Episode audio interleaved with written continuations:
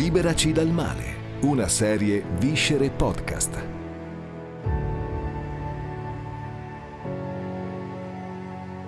Parte numero 4. Salute mentale.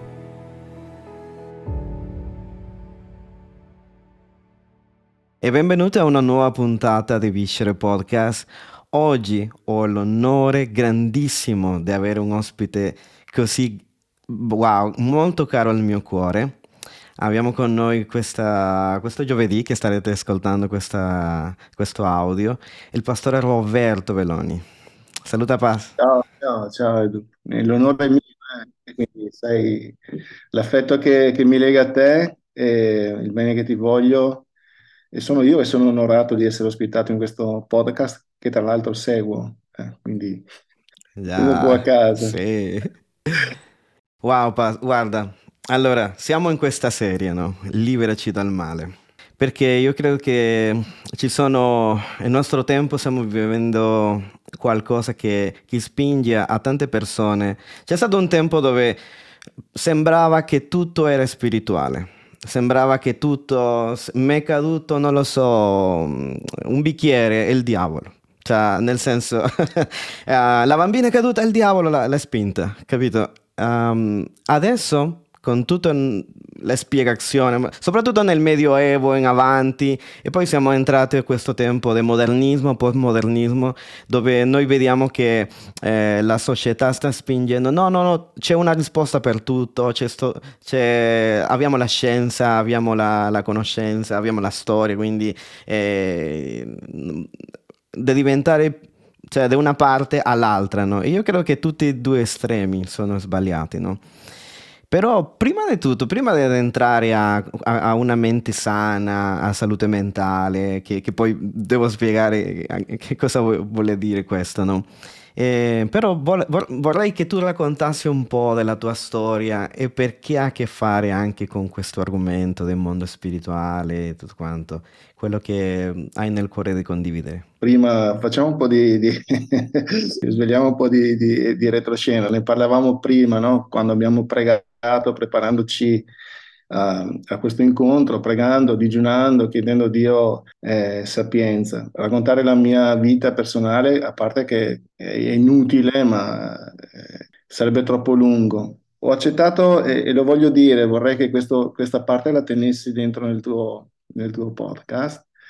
Ho accettato di parlare con te di questi argomenti che sono molto scivolosi, eh, perché esistono ovviamente un sacco di opinioni e io qua non voglio insegnare niente a nessuno, no? voglio fare una chiacchierata con te e dirti quello che, quello che penso io e l'ho fatto per amicizia. Io non parlo volentieri di questo tipo di argomenti perché preferisco parlare dell'amore di Dio, preferisco aiutare le persone ad entrare in comunione con Dio, preferisco esaltare il nome di Gesù, che è quello che mi affascina, mi, mi piace, mi esalta e, e, e, mi eccita in senso buono, voglio dire. Però è, è una, una, parte che non possiamo ignorare, ci vuole anche un po' di, di coraggio per i motivi che hai detto tu, siamo passati da, da un estremo all'altro, no, come è stato il tuo incipit. Una volta si saltava un, una lampadina e, e il demone, eh, c'era un segno rosso in casa, eh, eh, la maledizione. Oggi siamo passati forse un po' troppo dall'altra parte e tralasciano degli aspetti che invece, eh, a parte che sono biblici, cioè una realtà che, esiste, eh, ne parla Gesù, la, l'autorità della Bibbia per noi cristiani è assoluta, quindi gettare da una parte nel, nel, dimenticatoio, far finta che questa cosa non ci sia, questo aspetto non ci sia, mi pare veramente eh, una mancanza di sapienza abbastanza eh, vistosa. E io mi sono trovato in mezzo eh, a questo tipo di, di realtà mm, noi sappiamo che non esiste il caso, io non credo nel caso, credo nelle, nelle dio incidenze e Dio mi ha fatto fare esperienze perché poi fondamentalmente si tratta di questo. Mi sono trovato in alcuni contesti in cui ho potuto vedere con i miei occhi eh, alcune cose e fare delle riflessioni rispetto a ciò che vedevo. All'inizio è stato abbastanza mh, complesso eh, cercare di capire cosa stava accadendo. Poi ovviamente maturando nella fede, perché anch'io non è che sono nato pastore, eh, ho fatto un percorso, sono entrato anche in intimità con la parola di Dio, ho re- realizzato che alcune cose esistono, alcune, eh, come dire, eh, alcune manifestazioni eh, spirituali esistono, io le ho viste con i miei occhi e, ehm, e ho cominciato a capire che dove mi giravo vedevo sempre manifestazioni di questo tipo.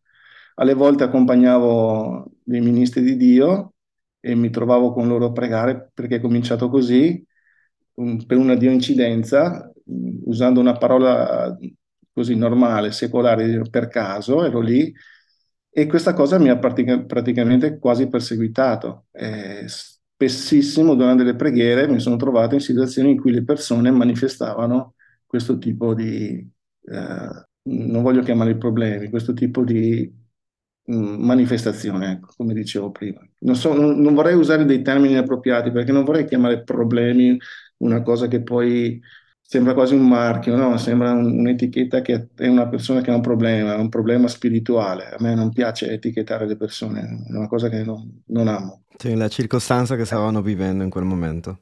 Quindi andando avanti, poi ovviamente crescendo nel ministero, ho, ho visto che queste cose accadono e accadono ancora io cerco sempre di tenere sotto traccia e soprattutto non mi piace fare esibizione di queste cose. Quando il diavolo cerca eh, lo spettacolo e non credo che sia il caso di farlo. Le persone che hanno questo tipo di aspetto nella loro vita soffrono tantissimo ed è, è questa sofferenza quella della quale noi dobbiamo aver cura.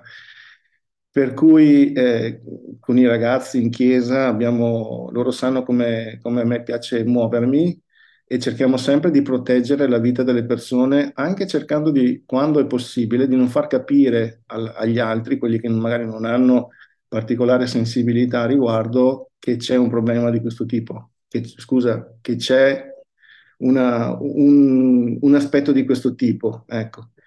E così, e così è, accade, succede, eh, alle volte in maniera importante, alle volte eh, un po' più sottile la cosa, ma cioè, nella mia vita dove mi giro eh, accadono le cose. Com'è stata la, la, tua conversione quando hai conosciuto Cristo? Tu hai, avuto, tu hai, avuto, che fare questo già come pastore, cercando di aiutare gli altri in queste circostanze, oppure nella tua propria vita? Perché molti magari pensano, ok, ho, ho, già accettato Gesù, sono già libero, non avrò problemi, non avrò lotte con la mia mente, non, non avrò attacchi di ansia, eh, non avrò sì, attacchi di panico, perché un credente è una nuova creatura e non può avere questi problemi. No, allora questo è un argomento piace, di cui mi piacerebbe parlare, però siccome hai fatto una domanda specifica eh, per quello che riguarda la, la mia persona, è ovvio che no, io ho avuto bisogno di, di un percorso anche di, di, di liberazione. C'è stata un, una preghiera nello specifico in cui io sono andato a un incontro di guarigione, non era manco un, un, un incontro di, liberazione, ero già convertito. Allora io non sono sempre stato eh, evangelico, eh, vabbè, chiamo evangelico tanto per dare una, una, definizione perché è un'altra cosa che non amo, no? per me siamo tutti... Anch'io, vabbè, anch'io. Diamo, diamo, questo, per, per, capirci, dai, queste, queste definizioni che, per, perché ci capiamo noi. Mi sono avvicinato alla parola in maniera più profonda per tutta una serie di, di circostanze, anche se devo dirti che pur nascendo in una famiglia normale, cattolica normale, in cui nessuno frequentava la chiesa in, in maniera assidua, non era una cosa di interesse in famiglia, io già da, da piccolo eh, andavo in chiesa da solo, suonavo in chiesa con i neocatecumenali, allora, cioè è sempre stata Gesù una persona che mi ha attratto sempre. Eh, non sono mai andato, per esempio, a frequentare, a parte che sono nato in un posto particolare in cui c'era molta povertà. Per chi non lo sa, dove sei nato? Dove sei cresciuto? Io sono nato a, a Verona, sono nato in, in, un borgo di Verona, allora mol, molto ma, malfamato, per cui anche i, i, preti, i sacerdoti che entravano lì o erano fatti di una certa pasta o, o non resistevano. Un posto fantastico, ho conosciuto delle persone fantastiche che mi hanno maturato tanto e hanno segnato anche il mio approccio con, con gli altri.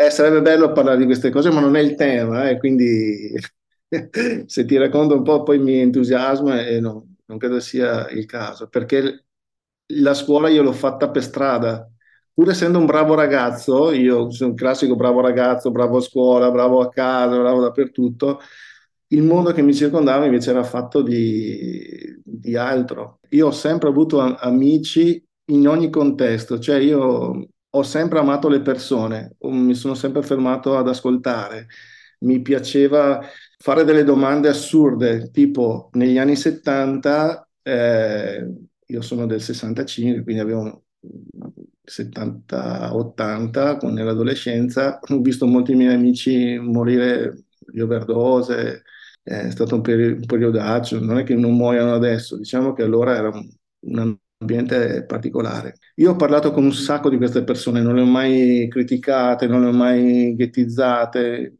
ho sempre fatto delle domande che erano innocenti. Io chiedevo, ma perché ti droghi? Ma quando vedi una persona morire, non hai paura di morire anche tu? Io sono sempre stato così e per questo ho sempre amici anche, diciamo, che, che, frequentavano in un certo ambiente. E poi andavo sempre eh, in chiesa. Io ho sempre amato andare in chiesa. Mi piaceva la musica, mi piaceva tutto quello che mi ricordava Gesù e sono sempre stato attratto da questi, questi pastori, perché alla fine sono pastori anche se noi li chiamiamo preti. Quello che mi ha sempre colpito era l'amore che loro avevano per le, wow. per, il, per le persone, perché lì era un ambiente particolare con, con gente problematica, questo sì, e loro sono sempre riusciti a, a fare in modo che la parrocchia diventasse un, un, un, punto di aggregazione vera, dove sono nate delle amicizie vere. Io ho avuto degli amici veri e li ho conosciuti tanti lì. E lì entravano di, tu, di tutto, non solo i, i, i, parrocchiani, quelli che frequentavano, la, la, diciamo, quelli,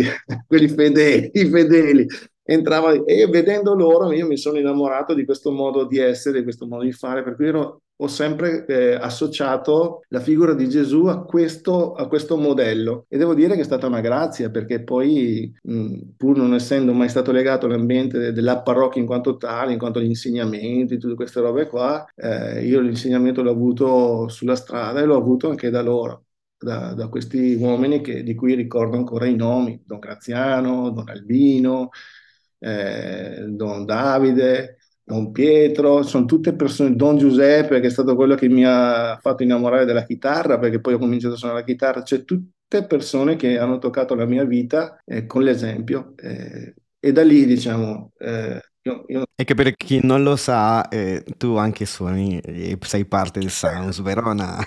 ecco, poi nel corso della vita ho conosciuto il movimento carismatico, sono andato a degli incontri interconfessionali e quando ho sentito prima volta una predicazione così fuori, diciamo, dagli schemi, mi sono, è stata un, una bomba per me, è stato un flash è stato un amore a prima vista, ho detto no, no, io ho bisogno d'altro. Quindi wow. con molta fatica ovviamente per uscire un po' da, da tutto quello che, di cui ero impregnato, anche se io non sconfesso mai quello che sono stato, perché la formazione, la mia, eh, diciamo, la mia origine è stata lì, a un certo punto ho fatto una scelta importante e sono entrato nella, nella chiesa apostolica, che c'era qua a Verona, e lì mi sono battezzato e stiamo parlando di parecchi anni fa, insomma, e ho cominciato il mio percorso. Ecco, in tutto questo eh, stavo dicendo che le, le realtà spirituali purtroppo io le ho conosciute a spese mie, adesso io riesco a ragionare sul perché ho avuto determinate problematiche.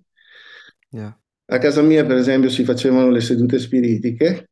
Eh, io sono uno di quelli che ha messo il dito sul piattino, eh, quello che segna i nomi, e io posso assicurarvi, poi uno ci crede o non ci crede, che il piattino si muoveva eh, e si muoveva perché nessuno lo spingeva, si muoveva perché qualcosa lo spingeva. Sì. Tanto che mi ricordo una sera in particolare, eravamo in due, eravamo io e una mia parente, che fungeva, diciamo così, da medium, e sto piattino, e sto piattino si muoveva, cioè se fosse stata, qual- io sicuramente non lo muovevo e se fosse stata questa persona me ne sarei reso conto, a parte che non faceva nessun rumore sulla carta, non c'era assolutamente nessun suono, sembrava quasi sospeso nell'aria. Ho avuto una, una, una grossa depressione eh, fortissima, eh, dalla quale sono stato liberato durante una preghiera una preghiera di guarigione, perché comunque, comunque io frequentavo la chiesa pur avendo questa cosa. Quindi eh, sono andato a questa, a questa preghiera di, di, guarigione perché quando tornavo a casa del lavoro io mi fermavo tutte le sere a, a passare del tempo in chiesa, mi fermavo lì, non dicevo niente, mi piaceva stare lì, pensavo, meditavo, sì. eh, ascoltando la, la, so, la, predicazione della, della domenica eh, o pensando mi fermavo lì e per me era un punto, anche un posto rilassante perché nella chiesa c'era silenzio, c'era fresco, c'era un buon profumo, mi piaceva molto stare lì e, e pensavo sempre, parlavo con Gesù, gli raccontavo le mie cose. Poi ho visto che c'era questo incontro di guarigione, sono stato incuriosito, ho detto, bah, andiamo a vedere di cosa si tratta. E durante la, la preghiera, durante una, un appello, io sono stato chiamato per nome e avevo portato la foto in una tasca di un, di un mio cugino che stava male e questo uomo eh, disse proprio che mi chiamò per nome e disse questa cosa che avevo, uh, insomma, avevo la foto nel, nel, nel taschino e tutto quanto. Wow. Quindi andai avanti e quando sono andato davanti a lui è successa una cosa incredibile, Edu, e adesso a raccontarla mi viene da ridere. Stiamo parlando quasi 30 anni fa ormai. Eh, sì, sono passati quasi 30 anni. Oh mio Dio, non ero ancora nato. e ho sentito eh, come una, una, una, una, palla uscire dalla mia testa e, e, ho cominciato a piangere, ma io non, non so perché ho cominciato a piangere. E, e, ho cominciato a piangere, piangevo, piangevo, piangevo, tanto che quando sono andato per ricevere la preghiera, questo signore mi ha detto, ma perché piangi? E io non sono riuscito a dire perché piangevo, ho detto solo piangendo, facevo così, no, piangendo, a piangere. Ecco, voglio dirti che questo pianto ininterrotto che non riuscivo a trattenere, a trattenere è durato, guarda, non, vado, vado, per difetto, eh. io credo che sarà durato almeno 5-6 ore. Ero sfinito alla fine, sfinito. Non riuscivo a controllare questo, questo, questo pianto dopo aver sentito questa cosa che usciva da, dalla testa, è cominciato i, immediatamente e finito il pianto mi è venuta una febbre a 40 ed è durata quasi una set, sette giorni, una settimana. Dopodiché all'improvviso, mh, mm, questo è stato una domenica pomeriggio, il sabato successivo mi sono alzato come non avessi mai avuto niente. Avevo, wow. avevo niente. Ho fatto una settimana con 40 di febbre e poi sono venuto fuori e non avevo più niente. Una volta che ti sei desidratato, chissà come, no? No, non avevo più niente. Wow. Devo dire che è stato da lì che ho cominciato veramente a, a ragionare anche su, su, queste sedute spiritiche, su quello che si faceva, su perché da depressione, tanti problemi che ho avuto nella mia vita e che ho cominciato anche a comprendere in profondità la parola di Dio avere una comunione con lo Spirito Santo. Per esempio, prima non capivo cosa voleva dire avere comunione con lo Spirito Santo. Poi è diventata una cosa naturale, era, era una cosa che chiedevo a Dio in preghiera da tanto. E dicevo, ma cosa significa avere comunione con lo Spirito Santo? Com'è sta comunione con lo Spirito Santo? Cosa vuol dire che lo Spirito Santo ricorda le parole di Gesù? Ma...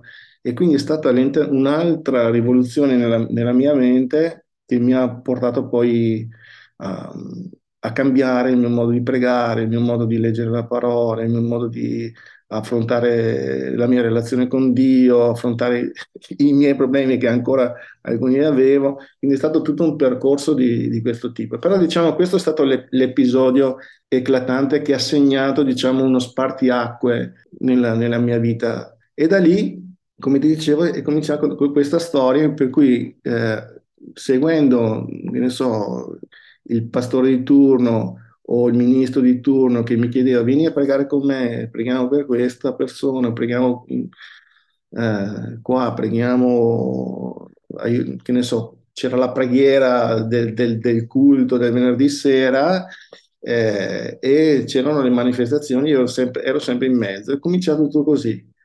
Ecco, eh, avevo anche un, un, progresso prima in Chiesa Cattolica perché comunque ho, ho assistito anche ho aiutato da dei ministri in altri contesti, ma diciamo che lì ho cominciato a capire alcune realtà, a ragionare e cercare di, di, di vedere un po'. Avevi paura di sbagliare, di commettere errori, eh, di, di, di non sapere cosa faccio qui. Ecco, devo dire che no, io non, non ho mai avuto paura, ho sempre avuto eh, molta consapevolezza del rispetto che dovevo portare in quella situazione, cioè io non ho mai scherzato, non ho mai eh, nemmeno fatto esibizioni di forza con, contro quando c'era da, da prendere l'autorità. Infatti, chi mi conosce sa che quando prego non alzo mai la voce, per esempio, io sono uno che prega molto tranquillo perché proprio non mi va.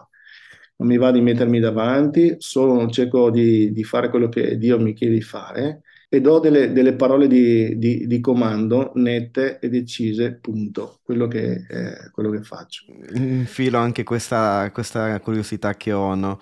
Tante volte noi, per esempio, stavo ascoltando il pastore Rodrigo, no? Eh, sai che abbiamo il manuale del mentore e lì ti manda un, un QR code per guardare un video, dipende dal tema che, che stai leggendo, è un manuale del mentore sabato e quando lui parla cosa fare quando una persona si manifesta in un live, no? Lui diceva, ehm, tutti abbiamo autorità, ma non tutti siamo pronti o preparati in, magari in determinato momento per eh, usare questa autorità. Eh, che ne pensi tu? Che... Eh, fai una domanda che veramente pone un, un sacco di, di questioni. Eh, se parliamo di cristiani maturi, sarebbe da chiederci, da chiederci come mai non sono pronti a, a questo tipo di, di, eventi, di eventualità.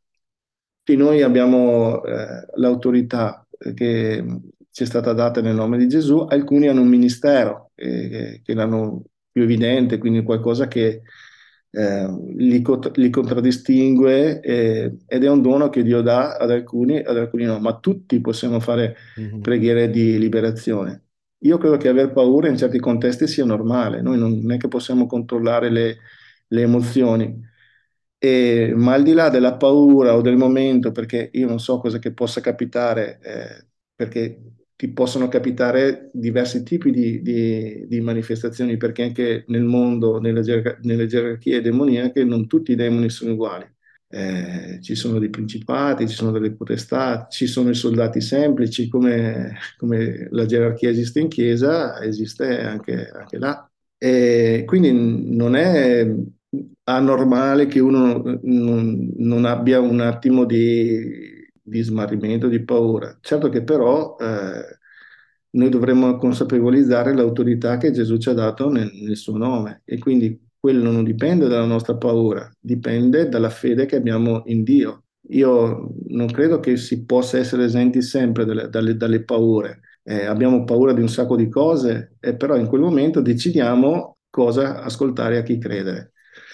Eh, è una cosa, un aspetto molto interessante. Se capita uh, nei live, eh, io spero che prego, più che spero, prego che il, il, responsabile del live sia una persona che è in grado di gestire una situazione di questo tipo e fare di tutto perché mh, mm, questa paura non diventi anch'essa spettacolo e si possa essere utili alle, alle persone. Ecco perché ti dico che non ho paura. Non ho, pau- non ho paura, devo dire che alle volte mi, mi sono venuti dei brividi freddi sulla schiena perché davanti a certe cose non è facile rimanere indifferenti, ok? Però io sono concentrato sul fatto che in quel momento può capitare una persona, che, eh, può capitare, no, capita una persona che ha una, una sofferenza. Io sono concentrato su questo, voglio fare di tutto per poter essere utile alla causa. Quindi quello che mi motiva non è il fatto di esaltarmi perché vedo che Gesù mi ha dato l'autorità. Sì. Io ho il desiderio che la preghiera funzioni perché voglio vedere star bene questa persona. Quindi non ho paura per quel motivo lì, non è che sono arrogante o mh, mi interessa fare manifestazioni di forza, anche forza che non ho, la forza ce l'ho perché ho eh, Cristo che me l'ha eh, concessa, io agisco nell'autorità del suo nome è lui che ha autorità. Io di questo sono, sono consapevole, sono sereno sì, e sono concentrato e voglio con tutto il cuore che questa preghiera funzioni e io credo che funziona, Esatto. perché voglio che questa persona, desidero con tutto il cuore che questa persona o le persone stiano bene. Esatto. E dovrebbe essere proprio il nostro, il nostro target, no? Quando una persona si manifesta, ok, considera due cose. Uno, che il diavolo ha tutto interesse e fa spettacolo. Due, tu concentrati sul fatto che c'è una persona che sta male, ha bisogno di essere liberata, ha bisogno della, pre- ha bisogno della tua preghiera, ha bisogno eh, di essere eh, salvata, eh, E lì vedo poi- il bisogno di far crescere la nostra fede, di lavorare nella nostra fede, perché sia che, perché un- uno- qualcuno può dire, oh sì, sì, ok, però mh, tu sei pastore o magari tu sei un leader, un life, eh, life leader, e, mh, io non- magari non avrò che fare, magari io sono- faccio soltanto servizio d'ordine, che anche lì secondo me avrai che fare qualche, qualche momento, o sono un intercessore, secondo me anche di più. Anche nel servizio, anche io penso che qualcuno del Holy Cleaning, che magari ti immagini una nostra grande conferenza, no? E, mm, e magari vediamo una cosa del genere, anche se noi abbiamo modo di fare queste cose, eh, portarle, che il servizio d'ordine lo porta, però ehm, non lo so, io sento che prima o poi arriva un momento dove uno ha a che fare con questo argomento, anche in modo indiretto, anche non pensando, deve- e quindi l'importanza di crescere questa fede, di, di avere questo rapporto genuino con Cristo, non, non è che nel momento preghiamo, eh, adesso prego perché Dio mi dia la fede e, come tu dici, avere questo obiettivo, cioè io voglio aiutare questa persona, non si tratta di altro, è l'amore.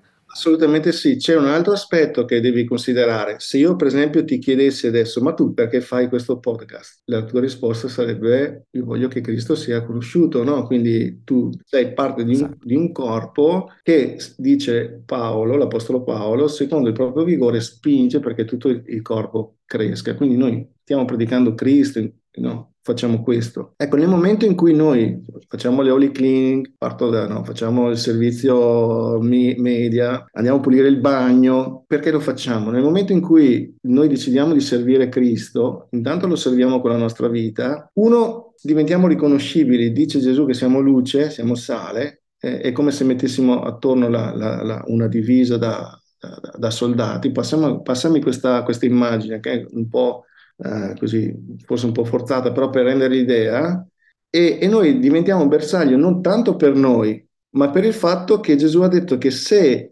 eh, hanno eh, i demoni, è- è- è- sono contro il regno di Cristo, cioè quello che non vogliono i demoni è l'avanzamento al regno di Cristo. E siccome noi siamo, siamo eh, l'esercito di Dio, siamo gli ambasciatori di Cristo su questa terra, no- è normale, è a motivo suo che noi siamo eh, siamo così perseguitati. E capita anche che ci dobbiamo scontrare con queste realtà.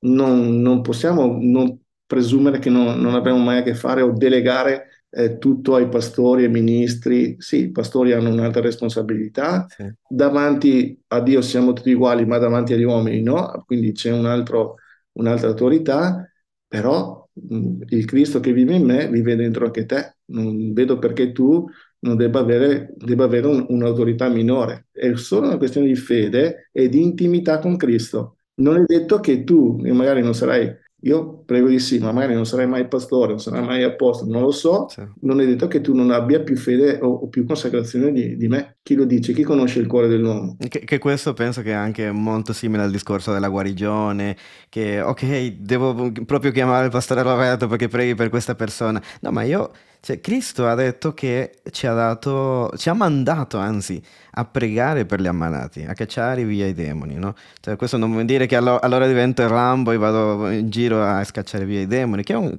sono degli errori che, che possiamo fare anche in questo, no? Ovviamente non è che ti devo- te lo devo insegnare io, sai anche tu che ci sono dei ministeri in questo, cioè ci sono delle persone che hanno chiamate, per cui, che ne so, io prego da 50 anni per avere il dono di guarigione, non ce l'ho, Eh, magari un altro ce l'ha, e vabbè, gloria a Dio. Eh, questo significa che abbiamo Infatti. bisogno gli uni degli altri e va bene così, perché Dio nella sua infinita sapienza ha voluto che siamo un corpo eh, i cui membri dipendono dall'altro. No, ma sono delle, sono delle dinamiche che vengono da sole. Noi l'unica persona che dobbiamo cercare è Cristo, è Dio, l'intimità con Lui, desiderare, desiderare Lui. Dopo tutto il resto, guarda, Esatto. non mancherà. Questo episodio si chiama Salute mentale o o una mente sana, no? Ehm, perché? Perché te la conto un po' di me. Io ho conosciuto Gesù, sapevo che avevo qualcosa era successo, in più che solo mi sono convertito, che hanno pre- pregato per me, che mi hanno dato una parola di conoscenza. C'è stato qualcosa che anche io ho sentito, no? Come che se qualcosa si è levato da me, se, se- se è andata via, no? E, e no, questo non vuol dire che c'è stato uno scandalo, no? Da, da film, no, no, no, assolutamente. Sì, ho pianto, piangevo e continuavo a piangere, una, un'esperienza molto simile. Però dopo vedevo che mm, quando- mentre cercavo Dio, mentre ero nella mia stanza, questi pensieri, queste voci cercavano di ingannarmi, di, di dirmi no, non sei libero. Ehm, a a volte avevo dei sogni dove vedevo queste, queste figure, non lo so se e, come accada- accadeva questo, se è il nemico che pote- pote- potessi mettere un sogno in noi, o come succede, perché io sognavo demoni che dicevano distruggerò la tua famiglia, eh, ero tra sveglio così, eh, anche se ero già libero, no? Sa, il nemico cercava di farmi intimidire perché io pensasse che, che quello che aveva fatto Cristo non è servito a niente. E, e quindi se facevo uno sbaglio, se facevo un peccato, c'era ansia in me, c'era un'ansia di performance, c'era eh, qualcosa che, che mi spingeva a sbagliare ancora. E quindi eh, certe cose per me sono state che potevano essere magari con un percorso più facile.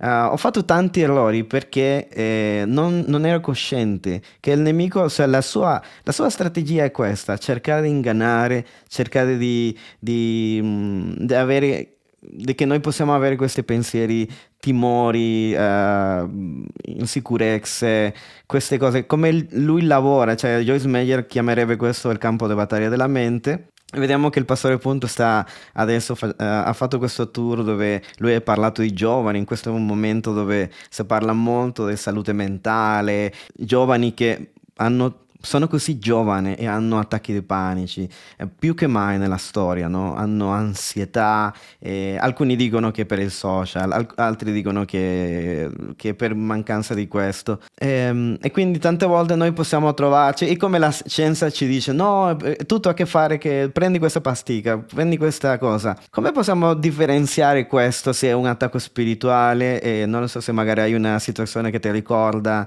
eh, una tua esperienza o de- magari un- come aiutando una persona, come mm, lottare con questi pensieri, no? Che cercano di, di- di lavorare lì, magari nel segreto. eh, magari si aiuta a parlarlo con qualcuno, no? Ma che sono lì ricorrenti, perché magari la persona può, può pensare "Oh, cosa ho fatto o cosa sto sbagliando perché questo continua nella mia vita. Certo. Mi hai fatto una domanda da, da- da un milione di dollari, si dice, no? Da un milione di euro, da un miliardo di euro. È molto, è molto complicata. Allora, voglio, voglio dire eh, semplicemente che mh, qua non esistono dottrine, eh, esista- esiste l'esperienza e alcune cose che vanno eh, ragionate. E so che alcuni hanno dei pareri diversi del mio, io ti dico qual è il mio, senza eh, mh, la presunzione di, di aver per forza ragione. Io, per esempio, non credo che il diavolo possa leggere nei nostri pensieri. Credo che eh, lui crei attorno a noi delle situazioni che mh, possono mettere in crisi eh, le nostre eh, convinzioni. Noi siamo delle, delle persone che sono- siamo degli esseri pensanti, abbiamo dei, del- dei, appunto dei pensieri che girano nella nostra testa, perché che Dio pensa, eh, quante volte abbiamo detto eravamo nei pensieri di Dio, e quindi il nostro, il nostro modo di pensare è, è- è molto importante.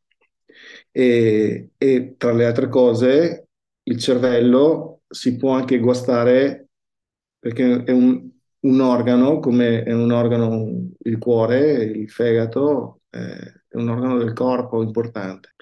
E quindi eh, la differenza la fa ovviamente il discernimento e tante volte l'esperienza. Mi hai fatto 100 domande in una, quindi cercherò di, di rispondere a tutto senza, di, senza far confusione. Eh, raccontandoti un, un'esperienza eh, non recente, perché non voglio fare esempi recenti per non, per non rendere conoscibili le, le persone, eh, quindi farò una, un esempio lontano nel tempo.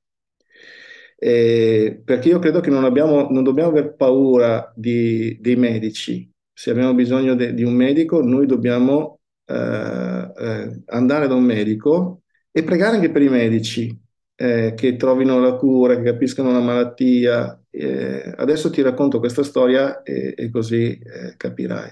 E poi cerco di entrare un attimo anche nel, nel discorso che mi hai fatto tu.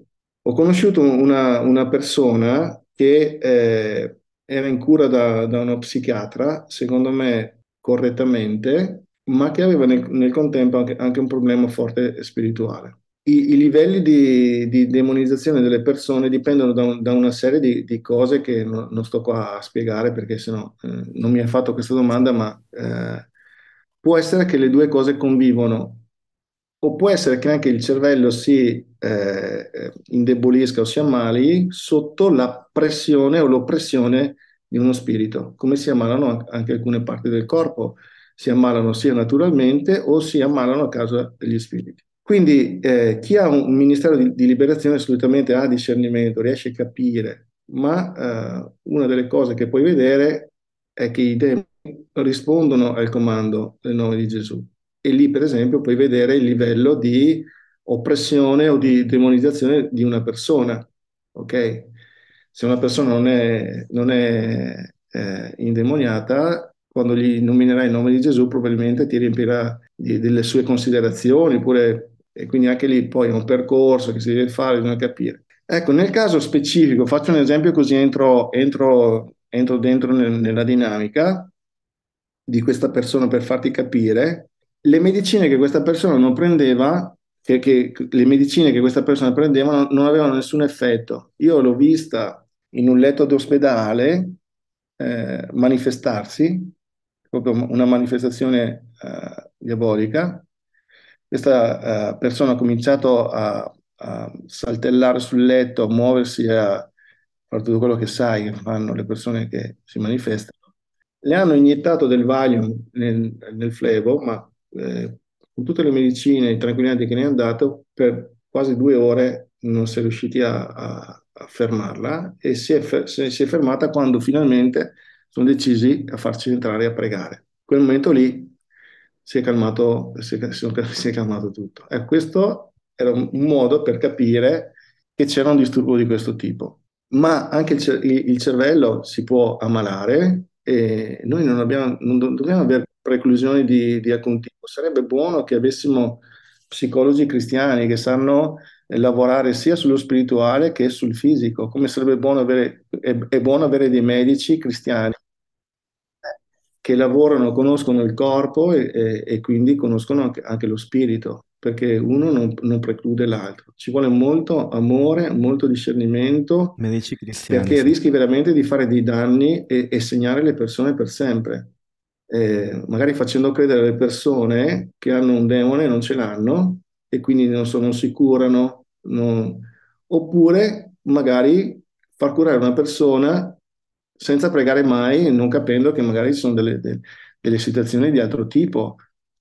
Nel dubbio, il consiglio che do, consiglio, ed è quello che metto in pratica io, è fare entrambe le cose quindi cercare possibilmente un medico che capisca, quindi che non pensi che noi siamo matti, ma che rispettiamo i medici, che non abbiamo paura dei medici, che ci serviamo anche di medici, e mh, collaborare, quindi noi fare il nostro e loro fanno, fanno il loro.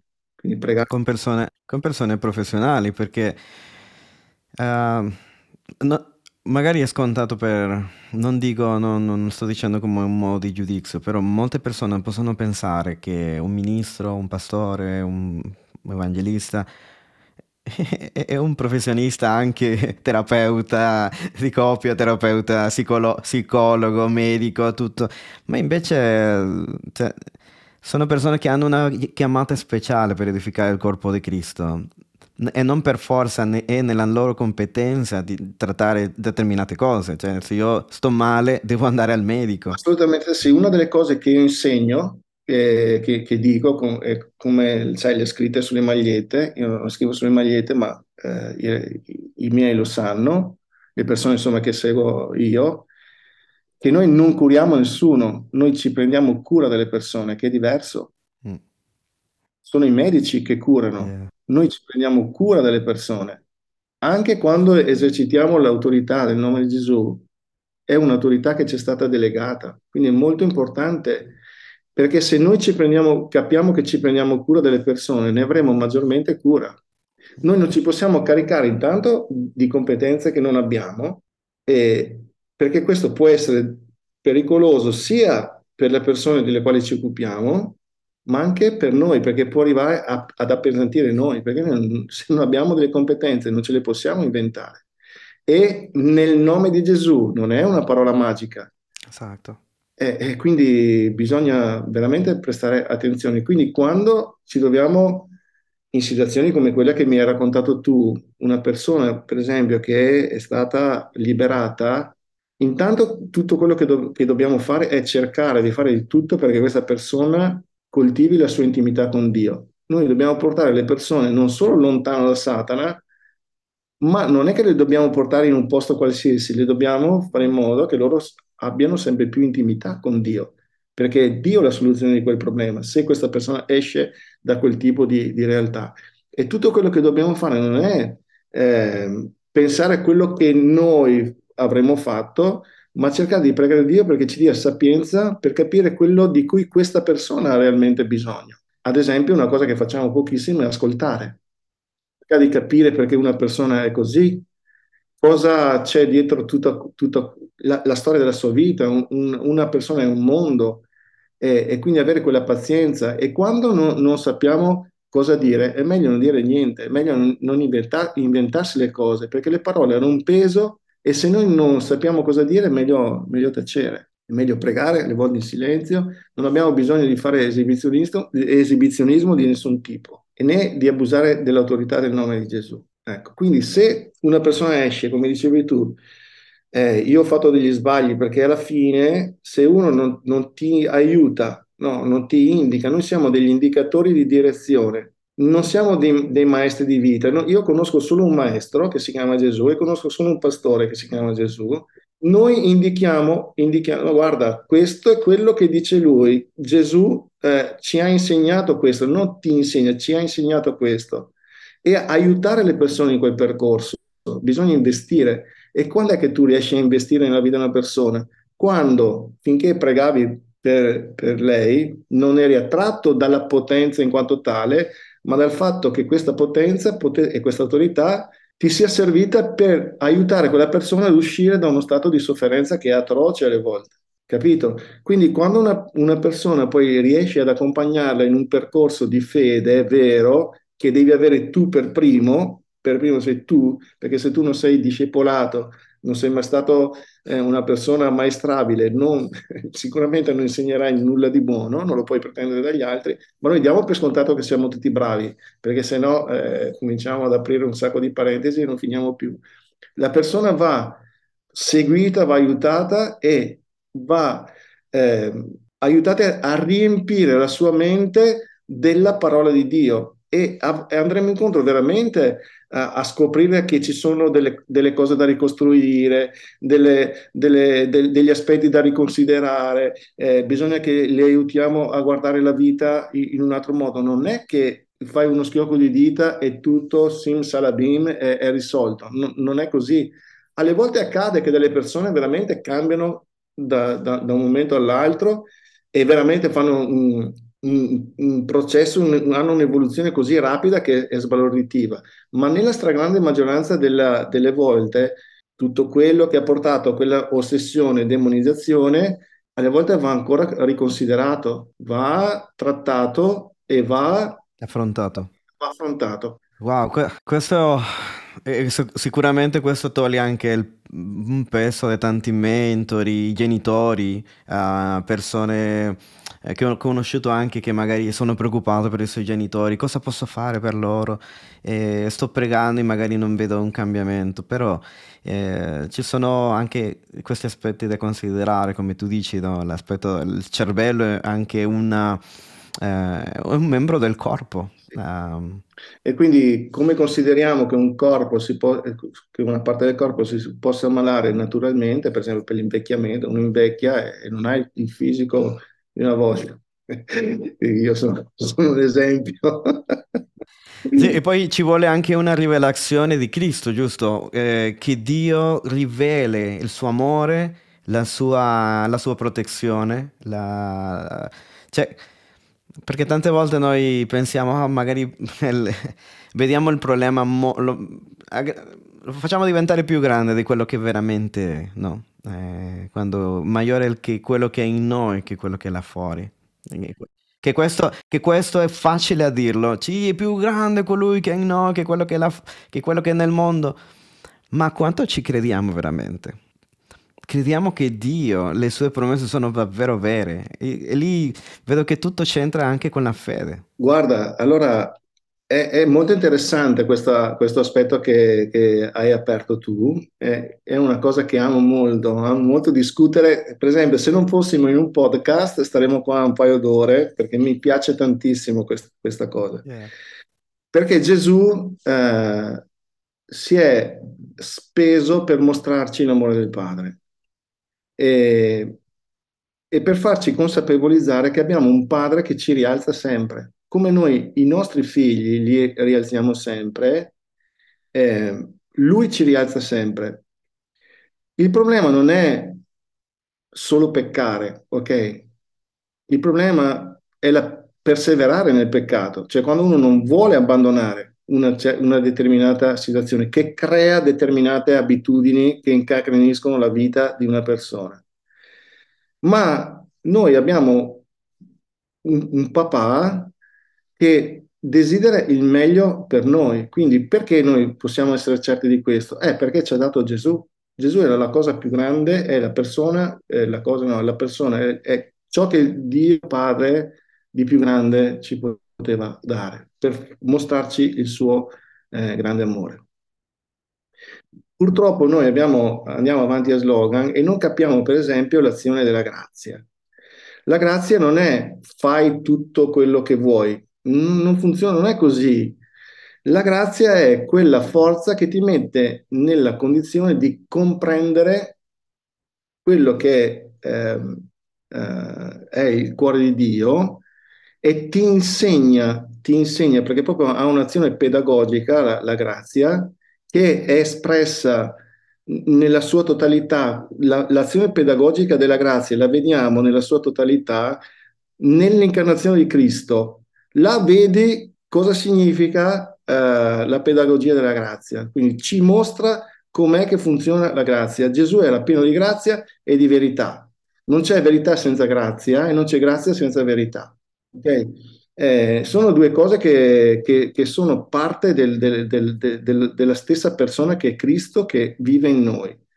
Quindi la grazia ci sostiene e ci aiuta quando c'è bisogno di correggerci, ci corregge, ma non è mai una spedizione punitiva che ci annienta, ma qualcosa che ci risolleva e dice la parola che ci insegna, ci insegna, quindi vuol dire che dobbiamo imparare facendo esperienza dell'amore di Dio perché quello che noi siamo chiamati a sperimentare è l'amore di Dio, ci insegna a rinunciare alle empietà, le chiama la, alle, alle, cose sconvenienti, sconvenienti no? tutte queste cose qua.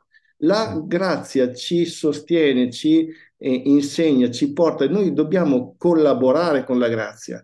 La grazia non ha a che fare solo con eh, l'atto della giustificazione da, da parte di Dio de, de, dell'uomo, no? ci giustifica ci, e ci fa giusti ma è quella presenza di Dio che è stata riversata in noi nell'amore per mezzo dello Spirito Santo che opera in quella potenza perché noi riusciamo a prendere delle decisioni e a rinunciare alle cose che ci allontanano da Dio, quindi a rinunciare al peccato. E quando noi cadiamo, perché cadremo, la grazia è lì, perché senza la grazia noi, senza la consapevolezza di vivere nella grazia, noi non saremo eh, in grado di rialzarci. Quindi la, il vivere nella grazia è una, una, una necessità assoluta per essere eh, cristiani, nel credere in questo amore in, in, ineffabile di Dio, immutabile, eh, irresistibile e eh, eterno. In quella dimensione noi siamo, siamo proiettati e dobbiamo cercare di far capire alle persone che Scusa se sono lungo, eh, ti voglio fare un esempio. Una volta una, una persona mi ha, mi, ha fatto, mi ha, detto questa roba qua, eh, perché voi, voi non vi, no, allora no, non vi confessate, allora vuol dire che ehm, potete peccare, potete fare tutto quello che volete perché tanto Dio vi perdona. Io ho detto no, guarda che il discorso è esattamente il contrario. Cioè il fatto che io ho la consapevolezza di quello di cui Dio, da cui Dio mi ha perdonato, da dove Dio mi ha tolto quello che Lui mi ha reso e vuole rendermi, che mi spingerà, è il suo amore che mi spingerà, è l'amore per Lui, il timore nei Suoi confronti che mi spingerà semmai a non peccare. Non è il fatto che se io pecco, allora c'è uno che mi perdona, allora pecco, ma che discorso è? Ma secondo te una persona convertita può fare un, un ragionamento di questo genere? Anche no. Yeah. Quindi vuol dire che se io parto dalla consapevolezza di ciò che Dio ha perdonato nella mia vita e che la sua grazia è su di me e io vivo in questo senso di gratitudine, nella mia consapevolezza, va bene, di quanto sono piccolo, ma della sua immensità, dice Paolo, fate esperienza del, dell'altezza, la lunghezza, la larghezza, la profondità dell'amore di Dio in Cristo Gesù. Se io parto da lì, allora lavorerò nella mia vita e avrò un combattimento probabilmente fino alla fine della mia vita, perché dice Paolo, ho finito la corsa, ho vinto la battaglia, cioè è un guerreggiare continuo, ma Dio non è contro di noi, è dalla nostra parte. E quindi noi dobbiamo confidare in questo e fare esperienza. Alle volte le esperienze non è che sono sempre piacevoli, perché ci scontriamo con la nostra umanità, con, nostri, con le nostre emozioni, con i nostri sentimenti. Cosa, cosa dobbiamo fare? Non possiamo sparire ma è per questo che Cristo è morto per noi, capisci? Allora se tu riesci a trasmettere entusiasmo, eh, le persone non ti diranno più, eh vabbè, allora voi eh, peccate perché tanto Dio vi perdona, ma non è questo il principio, questo non è un pensiero di una persona convertita. Una persona convertita fa un, un percorso diverso, parte proprio dal fatto di essere, di capire che è dentro alleanza, di essere accostato al sangue di Gesù, di capire la gravità del peccato, ma non per la paura della punizione, perché Giovanni dice nella paura non c'è il vero amore, perché il vero amore non la prevede la paura. Amen. E quindi se io vivo nell'amore, anche se pecco, e io ovviamente farò di tutto per non peccare, so che c'è qualcuno che mi rialza, ma ovviamente io non parto con l'idea che se tanto pecco qualcuno mi perdona. Non è così che funziona. Wow, Almeno wow. io... Io Me- me- adesso che stavo in, in questo periodo ho, ho cercato di risentire uh, le prediche del pastore Getulio quando lui è venuto a fare questo seminario e lui diceva, parlando della grazia, no? lui diceva che c'è stato un momento nella sua vita dove lui ha dovuto uh, avere una rivelazione della grazia di Dio e, e, c'è stato questo evento dove lui ha parlato con sua moglie e le diceva eh, io non sono un bravo genitore io non sono un bravo eh, pastore. No? E, e incominciato a dire io non mi sento, ho fatto tanti errori.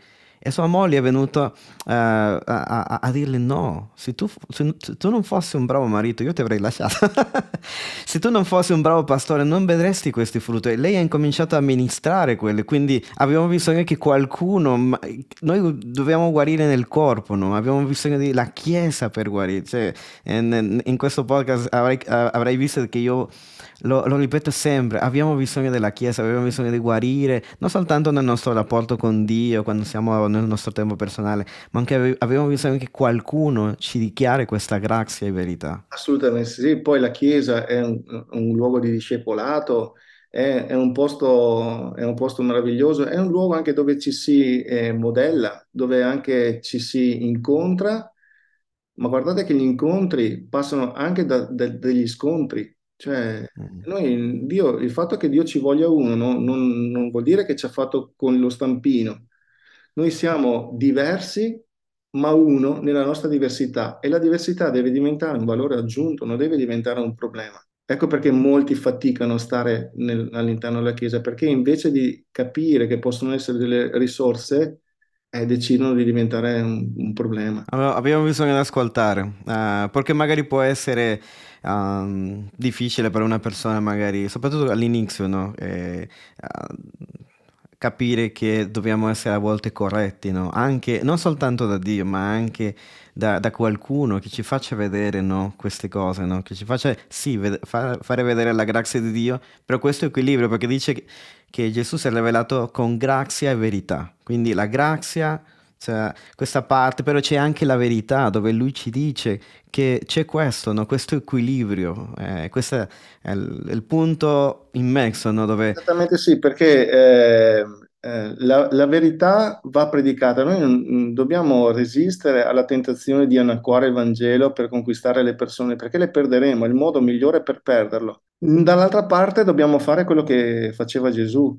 eh, sapeva usare la grazia nel momento, ma lui era così, cioè lui era pieno di grazia e di verità. È una cosa sconvolgente eh, quest, questo aspetto di, di, di, di, Gesù, ma è determinante che noi lo, lo comprendiamo, altrimenti, come hai detto tu prima, vive, vivremo degli, de, degli opposti, quindi avremo l'iper eh, religiosità intesa come le regole a tutti i costi e l'ipergrazia fa quello che vuoi, che poi sembra quasi una roba... Mm-hmm. Da, sì. cioè. Invece la, la, sobrietà, che è un percorso difficile da, da, da conquistare, è quello che Cristo vuole che, che noi invece viviamo, essere nella verità e saper esprimere la grazia. E non è, non è facile. Ecco, questo che, che, ti dicevo prima, quindi Ovviamente quando noi abbiamo a che fare, visto che l'argomento, sono contento che si sia spostato un po' da, da, dai, dai demo. Sì, sì. anche io. Ma lo dicevamo prima, no? magari eh, ne parleremo più avanti, se mi reinviti possiamo andare anche a parlare un po'. Ah, ma certo, io adesso non, non, non ho neanche visto l'orologio, guarda, abbiamo già un bel po'. Eh, ecco, questo che ti, che ti volevo dire, eh, io prego eh, uh-huh. nel mio cuore eh, che le persone non, non siano eh, attratte solo da, dall'aspetto eh, mirabolante dei segni di miracoli e prodigi, io, nei quali io credo, io potrei raccontare un sacco, guarda Edu, ho visto delle cose incredibili, ho visto eh, delle persone, ho visto dei ciechi vedere, ho visto dei, dei paralitici, ho visto Dio muoversi in un sacco di modi. Ma se noi ci fermiamo a questo, eh, credo che non sarà, non sarà, sufficiente, perché questo non conquista il nostro cuore. È, è l'inizio, no? Gesù perché faceva questo? Ovviamente perché non poteva fare altro, era mosso da compassione e quindi dimostrava ciò che era. Lui aveva autorità, aveva autorità sulla morte, aveva autorità sulla, sulla natura, aveva autorità sugli uomini, aveva autorità sul peccato. Quindi lui doveva doveva, cioè lui mostrava ciò che era, lui era il Cristo, il verbo Dio incarnato, era il Messia. Ma quello che lui, eh, che secondo me noi dobbiamo eh, arrivare, per arrivare a gestire questo tipo di, eh, di cose in maniera sobria, in modo da rimanere lì e poter essere utili alle persone dopo, sia che guariscano, sia che siano liberati, è portare le persone a Cristo. Noi siamo, come ti dicevo prima, degli indicatori di direzione, portare le persone a Cristo, come fece eh, Giovanni il battezzatore. Adesso è lui che deve crescere e io devo diminuire. È, è dura, eh, è dura, ma dobbiamo avere questa forza e questa capacità di spingere le persone ad avere una... di spingere, no? di forzare ovviamente. Quando dico spingere vuol dire incoraggiare, no? di stimolare le persone ad avere intimità con Cristo e questo lo facciamo soprattutto con l'esempio lo facciamo quando parliamo ed esce la passione per Cristo e le persone dicono ma com'è che sei così? Eh, perché io sono innamorato di quest'uomo. Non, non, non posso prescindere da lui, non riesco a concepire una vita fuori da, da, da, questo, da questo, contesto, gli, gli, devo veramente tutto. E quando dico tutto è tutto. Ecco. Eh, wow. Abbiamo parlato di tante cose. Se mi vorrei. Wow. certo che ti voglio. Guarda, sei, allora, sei di quelle persone che uno dice è un posto profondo e lì posso continuare a tirare acqua, acqua, acqua. Per, per chiudere questo, questo, episodio, magari finiamolo così. Uh, qual- c'è qualcosa di ultimo che vuoi dire a una persona che sta battagliando con i suoi pensieri, che sta mm, magari come il pastore Giottulio, no? Che, che è lì che dice no, no, il mio ministero non va avanti, c'è qualcosa che non va e il diavolo mi sta, sta facendo la guerra, sto con questo combattimento. Cosa le diresti a, quella persona che sia pastore, ministro o credenti da due giorni? È, è quello che dico fondamentalmente a, a me stesso. Intanto sei in buona compagnia, questa è una cosa normale, è normale. Noi siamo questi, noi siamo fatti di sentimenti, siamo fatti di emozioni, ma la, la parola di Dio ci insegna a mettere i nostri piedi sulla roccia ad avere una fede assoluta nel- nell'amore del Padre. E, e questo stabilizza i nostri sentimenti, la certezza dell'essere amati, dell'essere figli, che è un percorso veramente esaltante, ma capisco per alcuni è complesso, eh, perché qua dobbiamo parlare del padre, dell'immagine del padre, è un altro argomento che amo tantissimo, è parlare de, di Dio Padre. Comunque, questa consapevolezza di avere un papà che realmente ci ama, così come siamo, ci permetterà di non rimanere così come siamo. Cioè l'amore di Dio, di Dio Padre, ok, perché Gesù ci ha tenuto a dirci che abbiamo un Padre, è qualcosa che scardina la nostra paura di essere delle persone che non valgono e comprendiamo veramente quale invece sia il valore che Dio dà a noi perché Edu, noi non esisteremmo, noi oggi non saremmo qua se Dio non ci avesse voluto. E, ed è normale che se Dio ci ha voluto non può averci destinato alla sofferenza. Questo errore che abbiamo fatto noi, Dio è stato il primo a farci capire che non era irrecuperabile. È Lui che ci ha cercato, è Lui che ha fatto tutto. Noi non dobbiamo mai dubitare dell'amore del Padre, dobbiamo cercare invece di vivere in questa certezza perché ci darà sicurezza la consapevolezza dell'essere amati.